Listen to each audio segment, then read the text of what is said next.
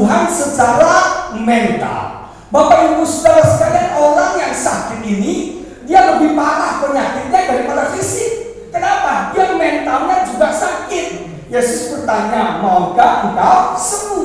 Seharusnya dia menjawab mau atau tidak. Tapi dia berkata, Tuhan, tidak ada orang yang menurunkan aku, dan seandainya pun ada, pasti aku kalah karena ada orang lain yang sudah mendahului aku. Nah, orang yang sakit secara mental adalah orang yang selalu cenderung melihat segala sesuatu secara negatif. Menurut psikolog ini penyakit baru namanya negaholik. Negaholik adalah kecenderungan untuk melihat segala sesuatu secara negatif. Dan zaman sekarang banyak sekali orang yang melihat semuanya secara negatif. Makanya banyak orang yang putus asa, banyak orang yang patah semangat, banyak orang yang frustrasi. Seorang teman berkata semuanya sekarang serba si. Orang karena gengsi, ke kantor pakai dasi, naik mobil Mercy. Uangnya banyak ditaruh di bank, banknya dilipui. Kayaknya tidak gelas kecil aja ya.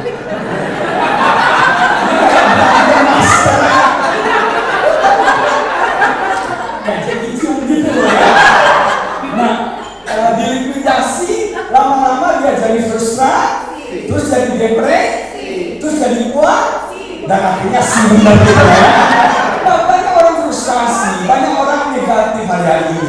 Dan setelah ini saya khotbah di sebuah gereja di Solo. Selesai saya khotbah, seorang anak gadis muda maju ke depan menghampiri saya, minta didoakan. Saya tanya, Mbak, apa yang perlu saya doakan? Terus anakku bilang, Pak, doakan saya. Saya ini jelek, Pak. Saya hitam, saya tidak menarik, Pak. Saya tidak laku, Pak. Tidak ada orang mau sama saya. Saya bodoh, Pak. Saya stupid, saya foolish. Semua kata-katanya itu negatif.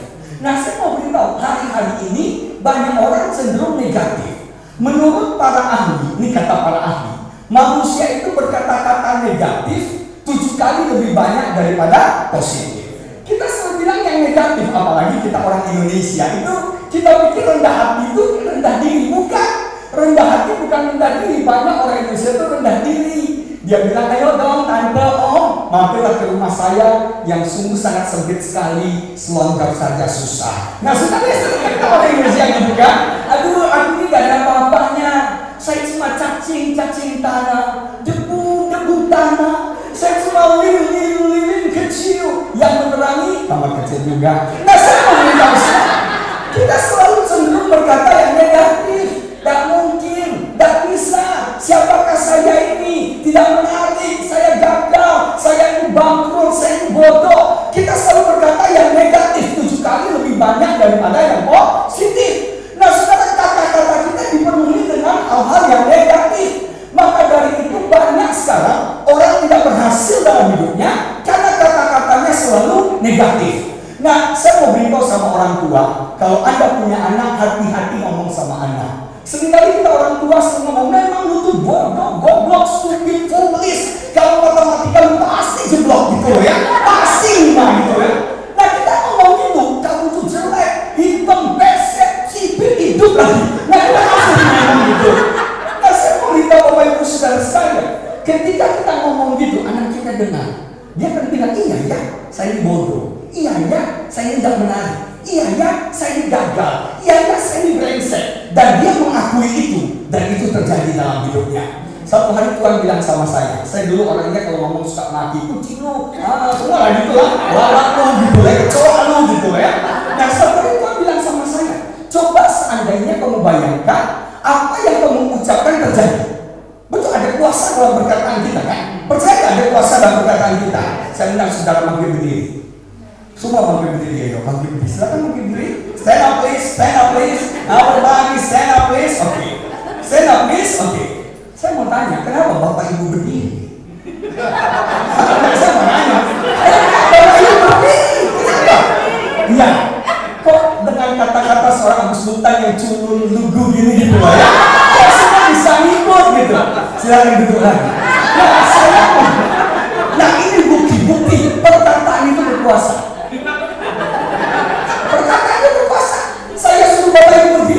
Bahkan Pak Ramli yang sudah tua pun salah Ramli, ini orang Makassar tulen.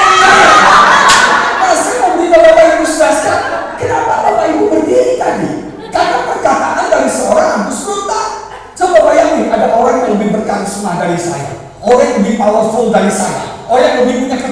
kepada saya, bukankah itu bisa menghancurkan? Betul tak? Maka dari itu kata-kata itu berubah.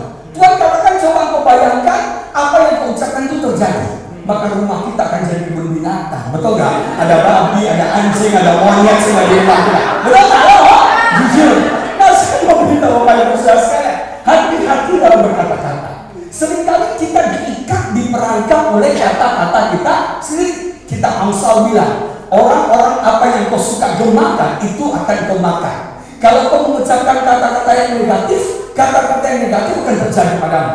Tapi kalau kau mengucapkan kata-kata yang positif, firman Tuhan akan mencipta dalam hidupmu. Nama Tuhan dipermuliakan. Amin. Kata-kata itu penting. Saya ini pernah menikah. Saya menikah tahun 40, saudara. Orang Batak bilang saya panglima lajang tua. Tapi saya mau beritahu, lebih baik terlambat daripada tidak sama sekali. Ternyata menikah gue enak yang mulai kecil, yang enak sekali. Saya mau beritahu saudara, saya terlambat menikah. Orang dulu bertanya, Pak, kenapa terlambat menikah? Saya ternyata bingung. Dan akhirnya saya menemukan jawabannya. Kenapa? Saya selalu dulu mengucapkan hal yang negatif. Bapak Ibu sudah, saya jujur ya. Kalau lihat penampilan saya, apa yang kurang coba? Muka itu banyak yang bilang nih, saya bergolon lah, Brad Pitt lah, Jackie Chan lah. Kalau yang panas, berulang kayak gini. Ya, muka boleh bobot, bibir bebek mengisi syarat, betul nggak? Menantu idaman banyak orang, betul nggak saudara? Nah, saya mau beritahu, tapi kenapa saya terlambat menikah? Karena saya selalu ngomong dulu. Kalau orang tanya, Pak, kenapa nggak merit? Saya selalu bilang, aduh nggak ada yang mau. Susah cari istri pendeta, gak ada yang mau sama pendeta. Susah cari istri. Karena saya selalu ngomong gak ada yang mau. Dan saya selalu ngomong susah cari istri. Betul-betul gak ada yang mau. Dan betul-betul susah, Bapak Ibu saudara saya. Betul. Sudah di sel, sudah di diskon, sudah berasa, sudah kuyuran, sudah aku juga. Nah, akhirnya saya menyadari ada kuasa dalam perkataan. Saya ubah kata-kata saya. Kata-kata kita tuh punya kuasa to create, menciptakan dari yang tidak ada menjadi ada, benar. Dan itu saya katakan, Tuhan, sekarang saya ubah kata-kata saya. Kalau orang tanya kenapa nggak kawin, oh, saya akan segera dapat jodoh, banyak yang mau sama saya, banyak yang naksir sama saya, dan memang luar biasa. Yang senang sama saya itu banyaknya luar biasa. Dari yang normal sampai abnormal, dari yang normal sampai yang error gitu loh ya. Sampai akhirnya saya dapat yang terbaik ini ya. Nah, kata-kata kita harus berubah. Jangan selalu berkata-kata yang negatif. Dan saya tuh sangat tidak menganjurkan orang Indonesia dengan lagu dangdut. Karena lagu dangdut itu kata-katanya gak ada yang negatif, yang positif. Lagu dangdut itu kata-katanya semua negatif, betul gak? Akulah orang yang termiskin di dunia, seorang berdua di lubuk derita. Keluar sih Rom, abang toib, pulanglah, abang telah menanti. Ayo mesti bayar mereka. Lagu-lagu dangdut itu gak ada yang membangun juga.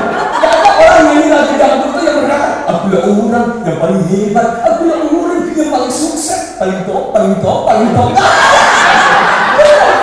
Semua lagu dangdut itu kan orang Indonesia emang suka ya.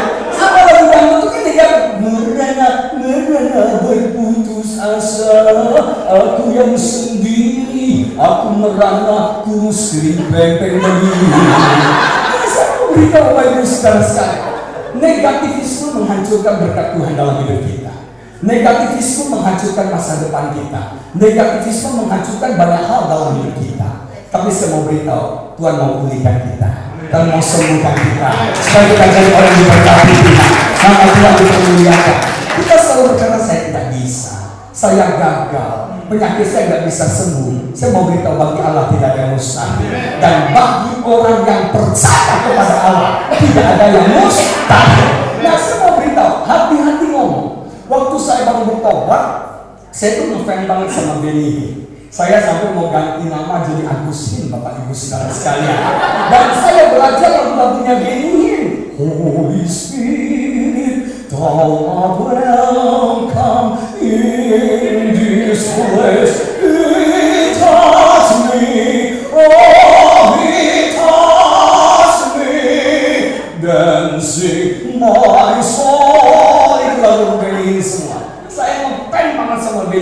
mukhang dinaman jadi Agus Hin gitu loh ya. Saya tertarik sama Benny Hinn, kenapa?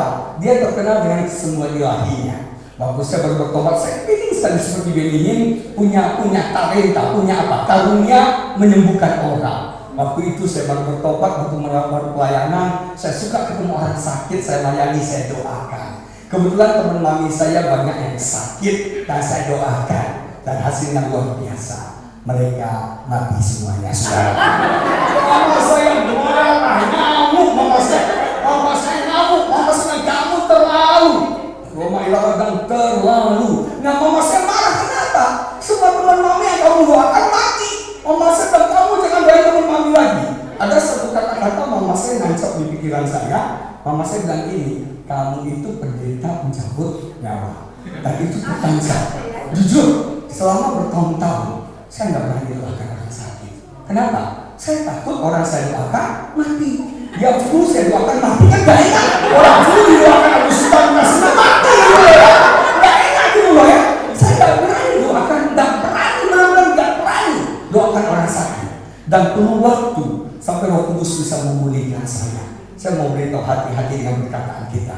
Kita terjebak oleh perkataan kita sendiri. Mati gua, selaka gua, bangkrut gua, memang nasib lu buruk, menderita lu, kualat lu. Jadi anak-anak kita selalu ngomong itu, dan orang Indonesia, maaf, kita mungkin kalau sudah di sini udah berubah begitu. Nah, saya mau bilang, sering kata-kata kita negatif, dan negativisme menghancurkan hidup kita. Maka dari itu semua kita Tuhan yang sembuhkan kita dari penyakit secara mental, supaya kita jadi orang-orang yang sukses di perkara kita. Bahkan kita ini lebih dari para pemenang. Nama Tuhan dipermuliakan, amin. Nah, Bapak Ibu Saudara sekalian, yang pertama disembuhkan, dipulihkan secara fisik. Yang kedua dipulihkan secara mental. Dan yang ketiga dipulihkan secara batin. Orang ini bukan cuma sakit secara fisik, orang ini bukan cuma sakit mentally ill, tapi dia juga sakit secara batin. Coba perhatikan kata, tidak ada orang yang menurunkan aku. Saya mau tanya, kata-katanya ada unsur kecewaan, ada unsur kepahitan sama orang, betul kan? Dia sepertinya menyalahkan orang, nobody cares for me, nobody peduli sama saya. Saudara Marilyn Monroe, tahu Marilyn Monroe? Tante tahu Marilyn Monroe ya? Marilyn Monroe terkenal banget. Dia Marilyn Monroe yang baju putih ya gitu. Marilyn Monroe satu hari bunuh diri, dia bunuh diri, dan Marilyn Monroe itu terkenal banget. Yang bintangkan bom seknya zaman Pak Ramli dulu, saudara. Pak Ramli kalau lihat Marilyn Monroe itu melotot-lotot. Nah, saya beritahu saudara, luar biasa banget. Marilyn Monroe terkenal, dipuja-puja banyak orang, betul nggak? Bahkan sampai Presiden Kennedy pun jatuh cinta sama dia, saudara. Dan Marilyn Monroe yang itu terkenal bunuh diri. Dan waktu mayatnya ditemukan, di samping mayatnya ada sehelai kertas berkata, nobody truly love me, nobody cares for me. Gila, orang selevel Marilyn Monroe, orang yang terkenal dipuja-puja, orang yang begitu hebat, ternyata dia merasa tidak ada orang yang tercinta dia. Orang cuma manipulasi kecantikannya, manipulasi keseksiannya, dan dia merasa nobody cares for her. Nah, saya mau beritahu Bapak Ibu Saudara sekalian, hari-hari ini dalam pelayanan banyak sekali orang yang terluka, banyak sekali orang yang kepahitan, banyak sekali orang yang kecewa. Satu hari saya pelayanan di sebuah gereja, di sebuah kota, saya dijemput oleh anak pendeta. Anak pendeta ini umur 40-an, mukanya itu bopeng-bopeng gitu, saudara. Biasanya kalau anak pendeta kan mukanya culun kayak saya gini loh ya, gitu ya, keren gitu loh ya. Ini anak pendeta kan mukanya kan preman gitu. Nah, saya mau berfoto, saya bilang, oh umurnya udah berapa? Dia bilang, umur saya 40 tahun pak, dia bilang. Tuh boh, emang enak menjadi anak pendeta, berarti 40 tahun sudah melayani Tuhan dong. Dia bilang, enggak, saya baru melayani Tuhan 2 tahun terakhir ini aja, karena saya baru bertobat katanya. Nah, saya jadi tertarik, kemana anda 30 tahun sebelumnya? Dia cerita, saya itu nakal banget pak, saya itu bandel, saya itu preman banget. Nah, kalau anak penjahat jadi pendeta itu wajar, dia balas dosa bapaknya gitu, saudara ya. Tapi kalau anak pendeta jadi penjahat ini luar biasa nih. Nah, saya pancing, saya kupas setuntas silet, saudara ya. Saya kupas semuanya, saya interview, saya mulai pancing dia. Saya bilang, kenapa? penyebabnya Anda jadi preman. Kenapa penyebabnya Anda jadi jahat?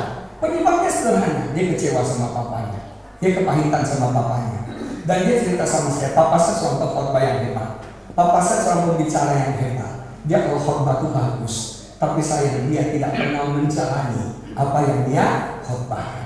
Dia tidak pernah melakukan apa yang dia khotbahkan. Nah, ini dosa para pengkhotbah itu kayak gini, Pak. Hati-hati kita, Pak, ya. Seringkali ada yang satu pendeta top di Jakarta. Kalau dia khotbah istrinya duduk di batu, enggak bohong. Tapi yang masih bukan saya, ya, saudara. Bukan saya. Pendeta top, kalau saya sebut namanya pasti enggak. Tapi kalau dia khotbah istrinya enggak bohong. Saudara bayangin, banyak pendeta tuh mau mengkhotbah, tapi dia tidak menjalani apa yang dia khotbahkan. Satu kali ada seorang pendeta, dia khotbah di gereja. Saudara, kita harus jadi orang yang generous. Kita harus jadi orang yang suka memberi, menolong orang lain. Indonesia banyak orang susah, bantu lah, saudara. Kalau kamu punya uang lebih, bantu mereka beras, berikan Indomie, berikan ini. Kalau kamu punya jaket 5 biji, ada yang kelilingan, kasih 2, atau masih punya 3. Kalau kamu punya ekor ayam 5 ekor, ada yang butuh ayam, kasih 2, atau masih punya 3 ekor. Waktu bapaknya korban, anak pendetanya dengerin, wih hebat bapak gua. Kalau punya 5 ekor ayam, ada yang membutuhkan, kasih 2. Kebetulan pendeta itu punya 5 ekor ayam. Satu hari anaknya lagi main-main, datang pengemis minta-minta, anaknya kasihan. Dia teringat korban bapaknya. Kalau punya 5 ekor, kasih orang miskin 2, pahalanya besar, atau masih punya 3. Diambil 2 ekor ayam dikasih sama orang miskin. Bapaknya sore pulang dari kantor gereja, dia mau masukin ayamnya di kandang. Ada ayam 3 ekor. Kita yang 2 lagi mana? Dia panggil anaknya, Johnny, katanya. John, ini ayam apa? Kemana yang 2 lagi, katanya? Ini kalau cuma tinggal 3 ekor. Si Johnny bilang, kan minggu lalu bapak khotbah. Kalau punya 5 ekor ayam, ada orang miskin 42, atau masih punya 3. Saya terberatah, saya lakukan firman yang bapak khotbahkan. Saya kasih 2 ekor sama pengemis, kita tinggal 3. Bapaknya marah, ditabok si doi, tabok bang, kurang ajar kamu. Itu khotbah buat jemaat, bukan buat kita, tahu katanya. Ini kritik buat kita pak khotbah ya. Nah, khotbah itu banyak. Dan banyak anak kecewa, kenapa?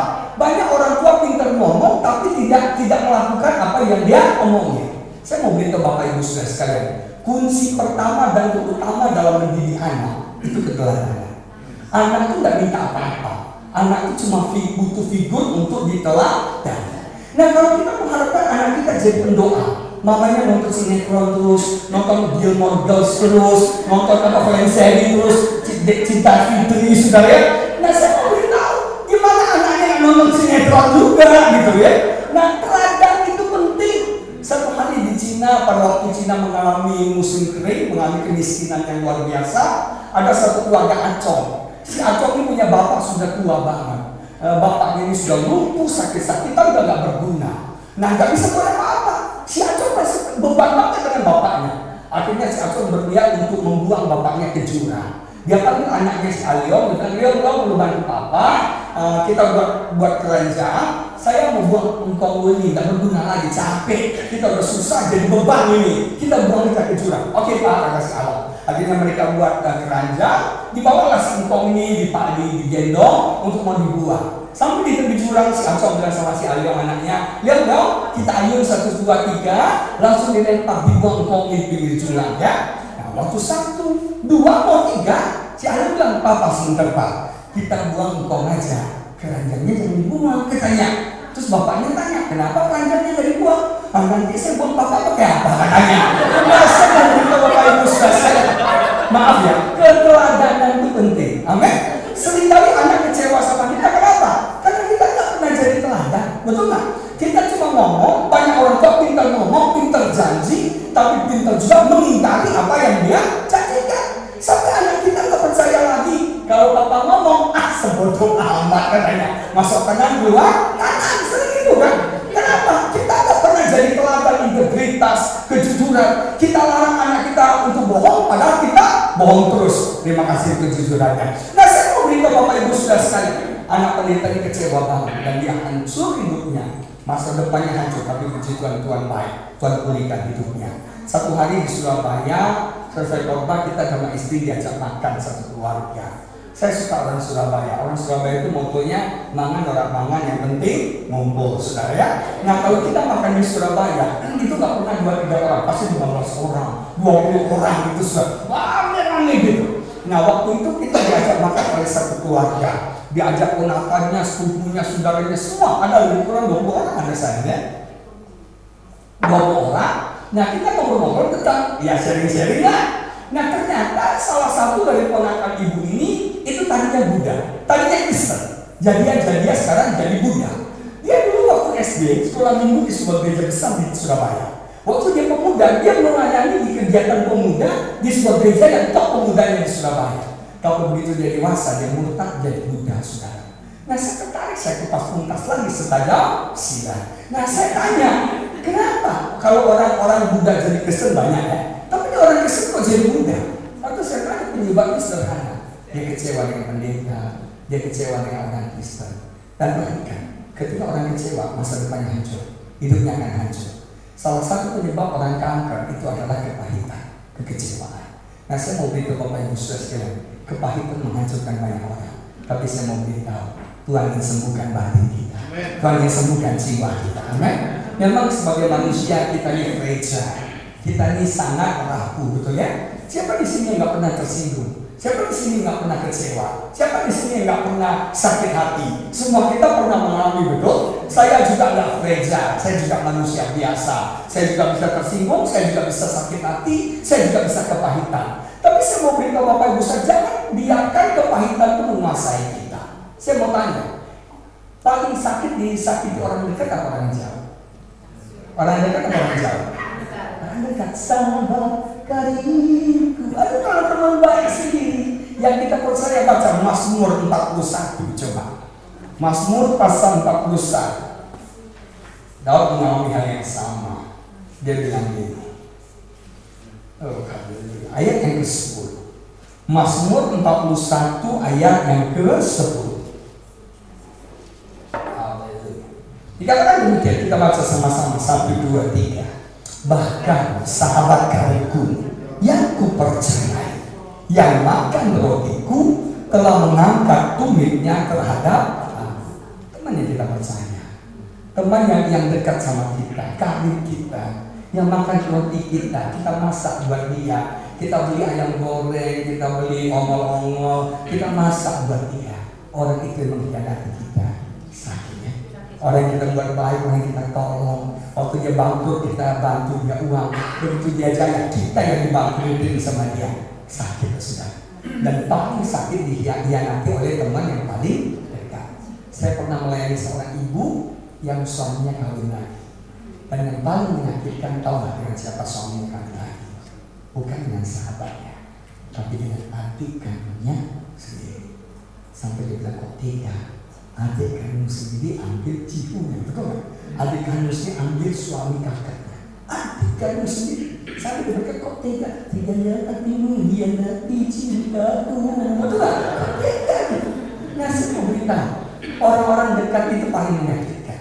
Jujur sebagai manusia, saya bisa menyakitkan hati istri saya.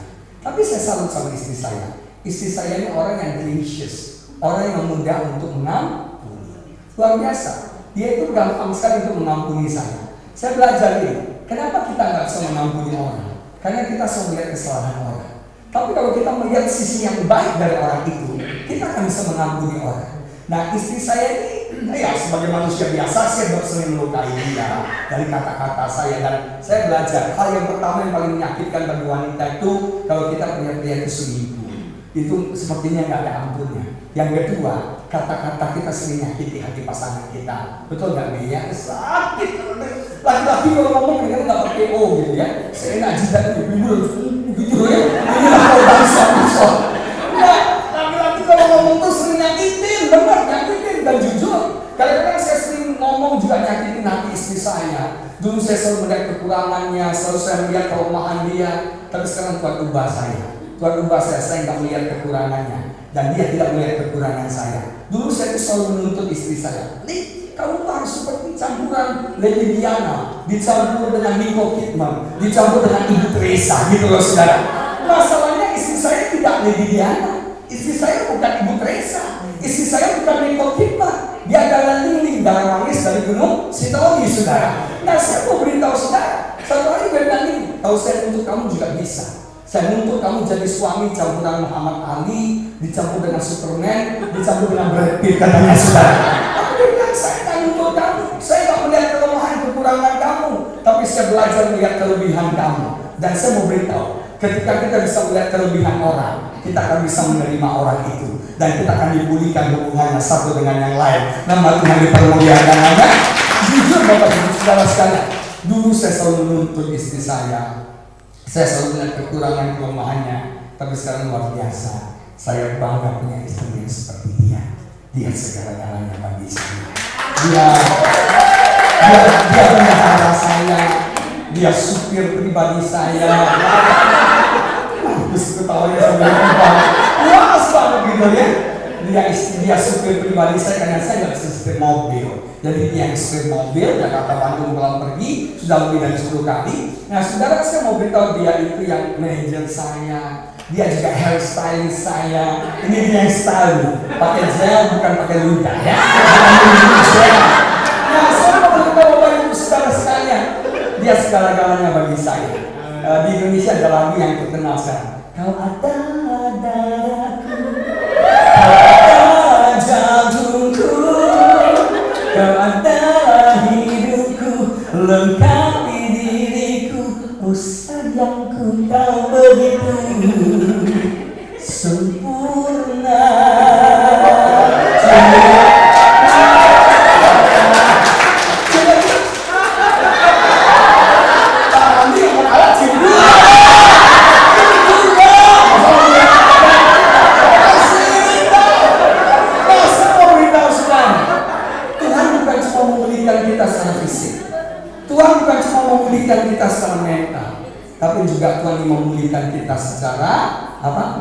Memulihkan hubungan kita satu dengan yang lain. Mungkin saat ini hubungan kita dalam pelayanan kurang bagus. Kita kecewa, kita terluka dengan tim pelayanan kita. Ayo, selama Fitri ini minta Tuhan memulihkan.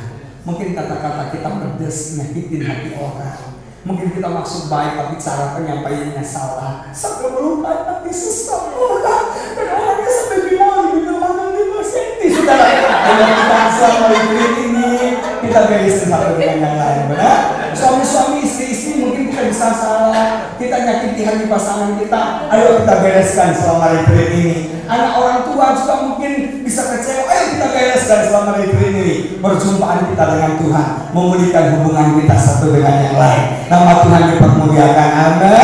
Ayo suami-suami bilang sama istrimu, Mama, aku bangga sama kamu. Ayo, ayo. Pertama, kamu yang terbaik. Kalau ada bintang, engkau layak dapat bintang. Kita layak. Ya, saya mau bilang, ya benar. Suami-suami maaf ya, kita lalu sedikit ya. Orang Indonesia itu kurang romantis. Ya.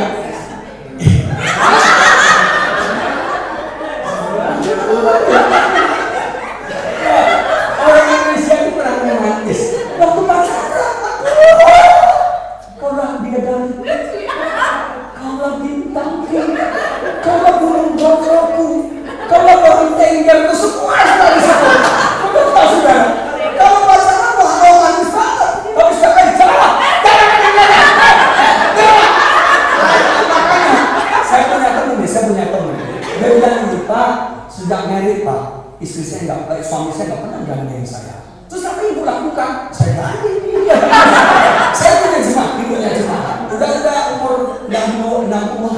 Istrinya itu ngeluh, selalu ngedit, suaminya itu gak pernah panggil sayang, Hani, gak pernah panggil gak obat, gak panggil suami, gak pernah namanya, hei ya ini orang Indonesia, bener, orang Indonesia itu hei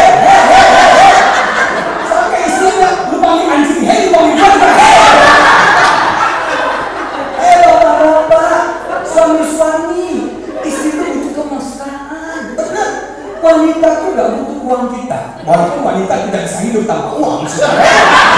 Wanita gak boleh kurang 3. Yang pertama kurang tidur, yang kedua kurang shopping, yang ketiga kurang uang, saudara. Tapi masalahnya bukan cuma itu, betul nggak? kemesraan, butuh diraihnya, butuh digombalin. Itu wanita. Dan bodohnya wanita itu suka digombalin. Ya benar, wanita itu sebenarnya. Ini jujur ya. Ini rahasia keluarga. Ini kata witrin aja saya bongkar. Jangan sampai masuk sini kalau morning sudah. Saya sambil.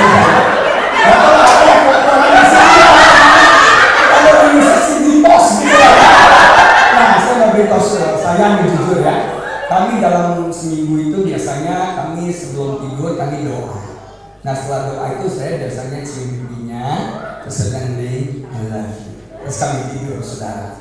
Nah karena saya juga capek sibuk gitu loh ya. Kadang-kadang nggak sempat sudah doa, maunya tidur aja gitu. Saya nggak cium dia, nggak bilang I love you. Ya protes loh. Kayak kemarin dia bilang gentarin malam, udah tawar aja, udah begini. Tak kalau terlalu, tak kalau yang serius. Tapi itu bapak-bapak lagi di ruang tamu. Anda memuji ruang sahabat. Nggak sih pemerintah.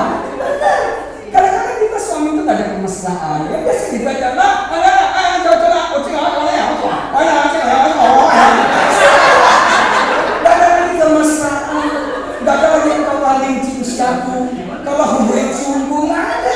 Nah kemarin tuh saya ambil waktu seperti saya merasa gak enak juga udah lama kan peluk dia, cium dia gitu loh ya. Kita makin lama saya tanya dia, I love you. Saya cium dia, gitu. Terus tak lama kemudian dia. Nah saya beritahu sama bapak-bapak dan suami-suami, kenapa nih istri kita tuh gak bisa tidur nyenyak malam-malam? Kenapa istri kita suka asma, suka bengek? Nggak bisa, udah diperhatikan. Ayo Pak Andi, ayo dong.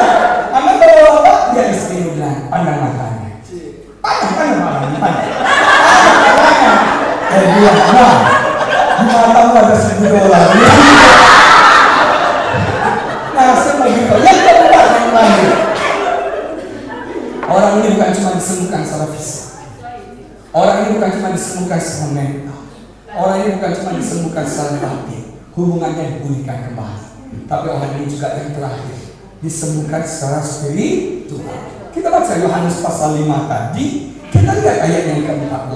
What is apa the problem sesungguhnya dari orang ini? Kita baca dalam Yohanes pasal yang ke-5 tadi, ditulis dalam ayat yang ke-14. Yesus bilang ini. Kemudian Yesus bertemu dengan dia dalam bait Allah, lalu berkata kepadanya, engkau telah sembuh. Jangan berbuat dosa lagi supaya padamu jangan terjadi yang lebih buruk. Ternyata masalah yang sesungguhnya dari orang ini adalah masalah dosa. Saya mau beritahu, kalau kita mau jujur dengan diri kita, masalah kita yang sesungguhnya adalah masalah dosa.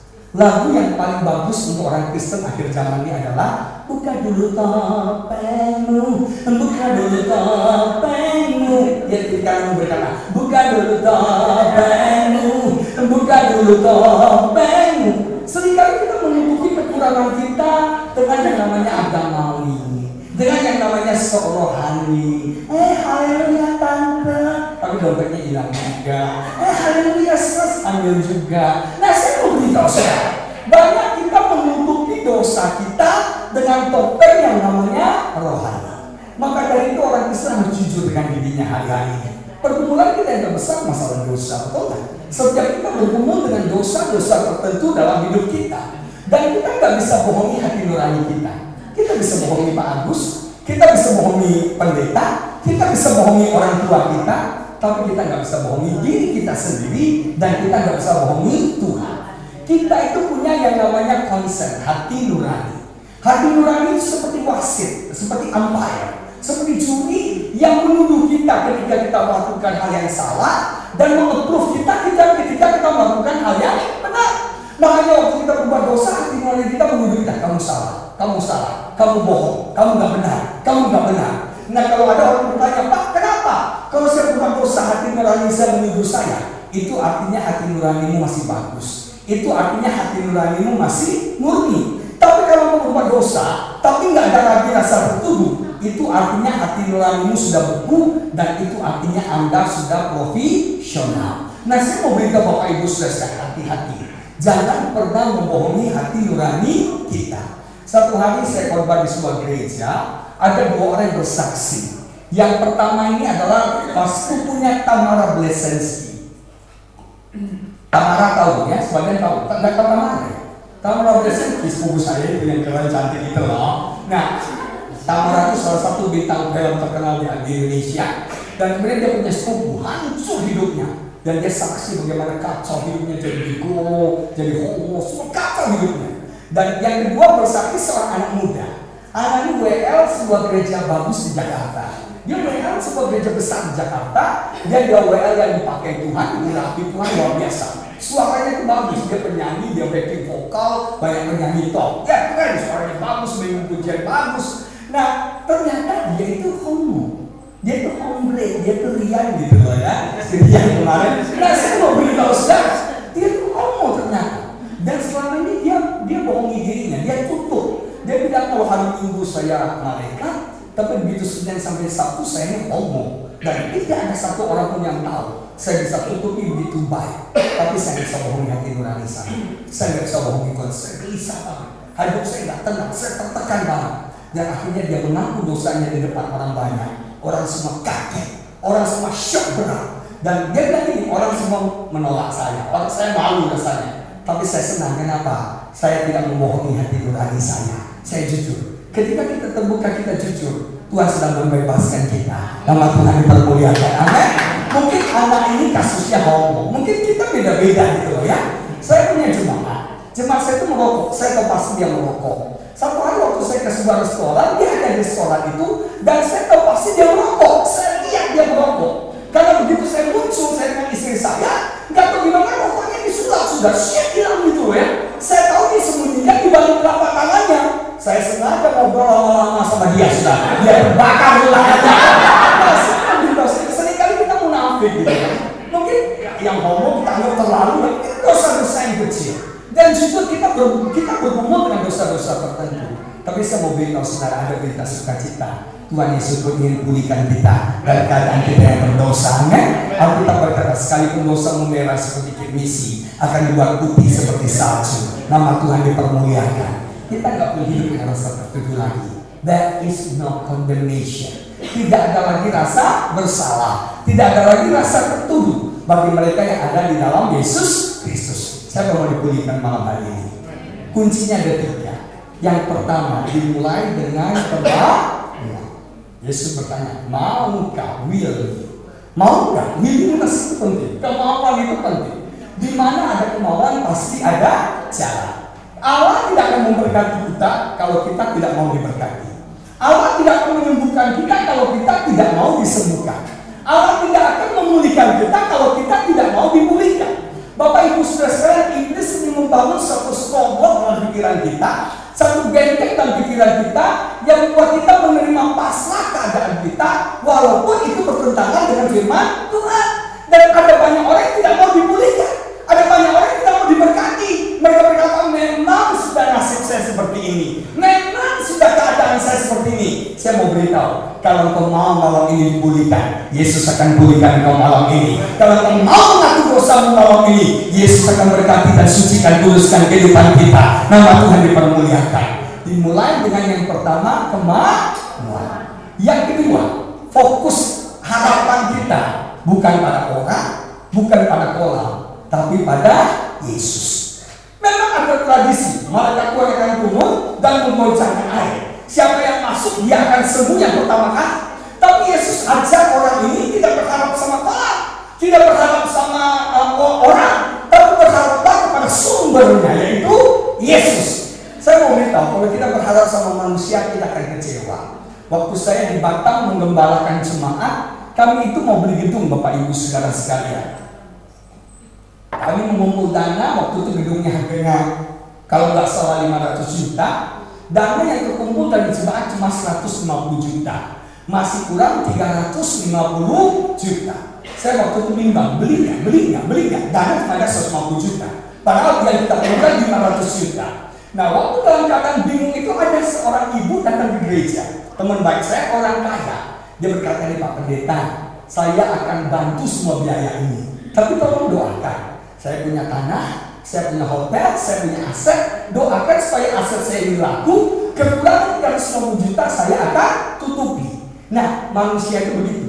Ketika ada yang memberikan janji, kita akan berharap pada orang. Akhirnya kami nggak doa sama Tuhan minta dana 350 juta lagi. Kami doakan biar aset itu laku, saudara. Tuhan, biar tanahnya laku. Tuhan, biar hotelnya laku, Tuhan. Dan saya mau beritahu Bapak Ibu Saudara sekalian, sampai hari ini tanahnya nggak laku.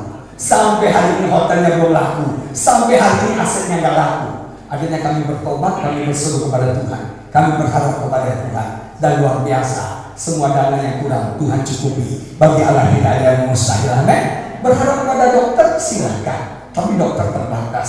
Berharap kepada Tuhan yang mampu mengubah keadaan kita, yang mampu memulihkan dan menyembuhkan kita. Yang ketiga, bukan cuma kita harus mau, bukan cuma kita harus berharap pada Tuhan, tapi yang ketiga, kita harus bertanggung jawab melakukan apa yang menjadi bagian kita. Tuhan berkata, bangunlah, angkatlah diramu. Kalau orang itu tidak bertindak bangun, dia tidak akan sembuh. Bapak Ibu Saudara, untuk mengalami pemulihan Tuhan, ada bagian dari kita, ada tindakan dari kita untuk kita taat kepada kata Tuhan, dan kita melakukan bagian kita, dan kita akan melihat mujizat terjadi. Nama Tuhan dipermuliakan, amin. Waktu saya menikah dengan istri saya, kami ini nggak punya apa-apa. Saya nggak punya uang sama sekali. Waktu mau menikah, dia tanya saya, tapi sayang, kamu punya deposito nggak? Nggak punya. Kamu punya tabungan nggak? Saya bilang nggak punya. Kamu punya rumah nggak? Saya bilang di surga. Nah, dia tanya saya, kamu punya apa? Saya nggak punya apa-apa. Makanya saya berkesel untuk Afri dan yang lainnya ya, saudara ya. Tunggu sampai punya uang, saya nggak menikah sampai hari ini, benar? Makanya iman sama nekat tuh beda-beda tipis gitu ya. Nah, saya mau beritahu, saya tuh waktu kita mau nikah, biaya kita perlukan di atas 100 juta, betul nggak saya? Sebenarnya kita nggak punya uang. Saya hanya dengan iman mengajak dia kawin, dan luar biasa, begitu kami hari-hari menikah, dana yang diperlukan itu berlimpah-limpah. Bagi Allah tidak ada yang mustahil, amin. Terakhir ini saya cerita, jadi kami itu nggak mikir honeymoon, Pak, nggak mikir honeymoon. Kenapa? Bisa lunas saja ini udah senang, 100 juta, nggak ada uang. Jadi saya bilang, Tuhan, saya nggak mau utang. Nggak mau, pendeta harus utang, tidak bisa bayar KTP, tidak bisa bayar ini, karena nggak punya uang, nggak mau saya. Pokoknya semua lunas, saya senang, itu aja. Pada akhirnya saya kawin juga, walaupun terlambat. Dan akhirnya, dan luar biasa. Jadi kita nggak bikin honeymoon. Satu hari ketemu teman seorang pengusaha, teman ditanya, Pak, honeymoon di mana? Saya bilang, belum bantal, sebenarnya itu sudah ya. Terus dia cerama, harus honeymoon dong, Pak. Dan nanti saya mau honeymoon, betul tak? Kalau punya uang mau ke Hawaii saya, betul tak? Saya kan mau ke Hawaii, tapi kan ada uang waktu itu, kita nggak budget ke honeymoon. Mary kan udah seneng gitu. Jadi kita nggak honeymoon, tapi Tuhan itu luar biasa. Ketika kita berani bertindak melakukan bagian kita, Allah bertindak melampaui apa yang kita minta, amin. dan luar biasa. Akhirnya orang itu ngeh. Lagi dia ngomong, dia ngeh. You know, Indonesia itu bahasanya bagus, ada kata ngeh. You know, you understand what the meaning of ngeh? Tiba-tiba dia ngeh. Dia sudah ngeh. Dia bilang, Pak, oke. Saya kasih Bapak paket honeymoon, 4 malam, 5 hari di Bali. Hotel saya kasih, tiket pesawat saya kasih. Luar biasa. Akhirnya saya dengan istri saya honeymoon di Bali. Kami lari-lari di pantai putih. Ih, keren! Kira-kira kayaknya.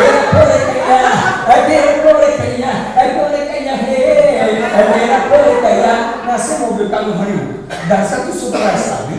Waktu kami berangkat ke Bali, kan di sekarang banyak pesawat tuh. Nah, waktu itu istri saya lihat pesawat yang ada 2 tingkat tuh. Yang kayak ikan lohan gitu ya. Terus istri saya bilang, Papi, itu pesawat 2 tingkat ya. Itu pasti luar negeri itu. Terus dia bilang ini, kapan ya kita naik pesawat ini Tuhan? Tahu gak Bapak Ibu Saudara sekalian? Waktu kami telah naik pesawat dari 2 tingkat itu. Dan rupanya tiket kami itu bisnis. Kami duduk di lantai atas. Seumur hidup kami gak pernah naik pesawat 2 tingkat. Duduk di atas gak pernah. Kami duduk gak ke VIP, ke bisnis, apalah namanya kelasnya. Pokoknya keren, belum lebar, ada TV-nya, ada keren banget. Kami orang yang mau keren banget. Masih mau beritahu. Kalau kita berani bertindak melakukan bagian kita, Tuhan akan bertindak melakukan bagiannya. Lebih banyak yang kita kerjakan, dan kita melihat hal yang luar biasa akan terjadi. Nama Tuhan dipermuliakan. Amin. Saudara mau dipulihkan malam ini, dan mau diberkati malam ini.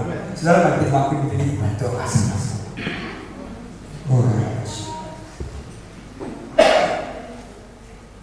Oh Yesus, haleluya.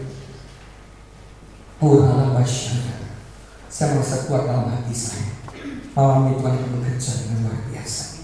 Malam ini Tuhan yang menyatakan dirinya, kasihnya, kuasanya, kemurahannya, kemuliaannya bagi kita. Saya nggak tahu apa beban masalah yang Bapak Ibu sedang hadapi. Satu hal yang Tuhan minta, buka hati, maukah Tuhan? Maukah aku menyembuhkan? Maukah engkau sembuh? Maukah engkau pulih? Maukah engkau diberikan kemenangan? Saya nggak akan menjadi beban pergumulan, tapi satu yang saya tahu, di dalam Tuhan ada jemaah. Dalam Tuhan ada solusi. Dalam Tuhan ada jalan keluar untuk setiap masalah persoalan kita.